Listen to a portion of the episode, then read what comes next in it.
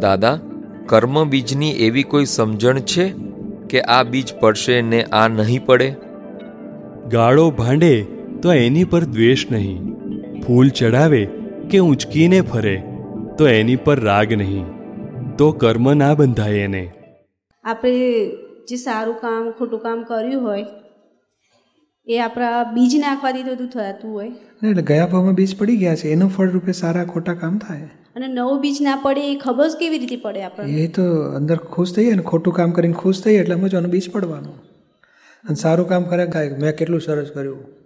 તોય બીજ પડવાનું. ખોટા થાય પછી થાય ખોટું હવે કેટલું કરીએ? તમે તમારું કરો ને. રક્ષણ કરીએ બચાવ કરીએ એટલે આપણે સમજવાનું કે કાચું કપાયું ચોખ્ખું નહીં થાય. બીજ નાખ્યું બરાબર આપણે મેં કીધું એ.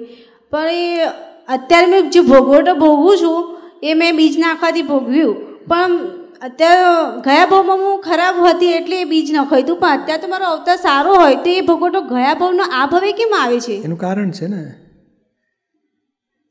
આજે તમે અત્યારે સારા છો એ જુદી વસ્તુ છે. પણ આમાં શું છે? એ આ કુદરતમાં નિયમ છે કે તમે એક પણ બીજ નાખો ને રાગથી કે દ્વેષથી પાછું ફળ તો ભોગવવું જ પડે. અને ત્યારે જ કેમ નહીં આવતું? આપણે ખરાબ નહીં આમ આ કેરી વાવો એટલે કે આ બીજે દાડે તમને ફળ મળે?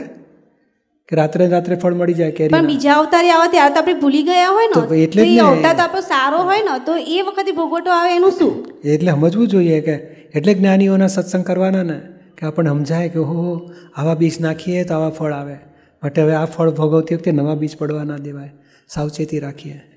નહીં તો આ સમજણ કેવી રીતે પડે માણસને? ગઈકાલ પરમ દાડે શું ખાધું યાદ આવે અત્યારે? હવે ગયા ભાવનું બધું સમજણ શી પડે? આ તો સત્સંગમાં સાંભળ સાંભળ કરે, તો આવરણ તૂટે ને પછી પોતાને ભાન થાય કે આ મોક્ષમાં બાધક છે, એનાથી પાછા ફરો. એ તો માણસને ભાન જ કેવી રીતે આવે?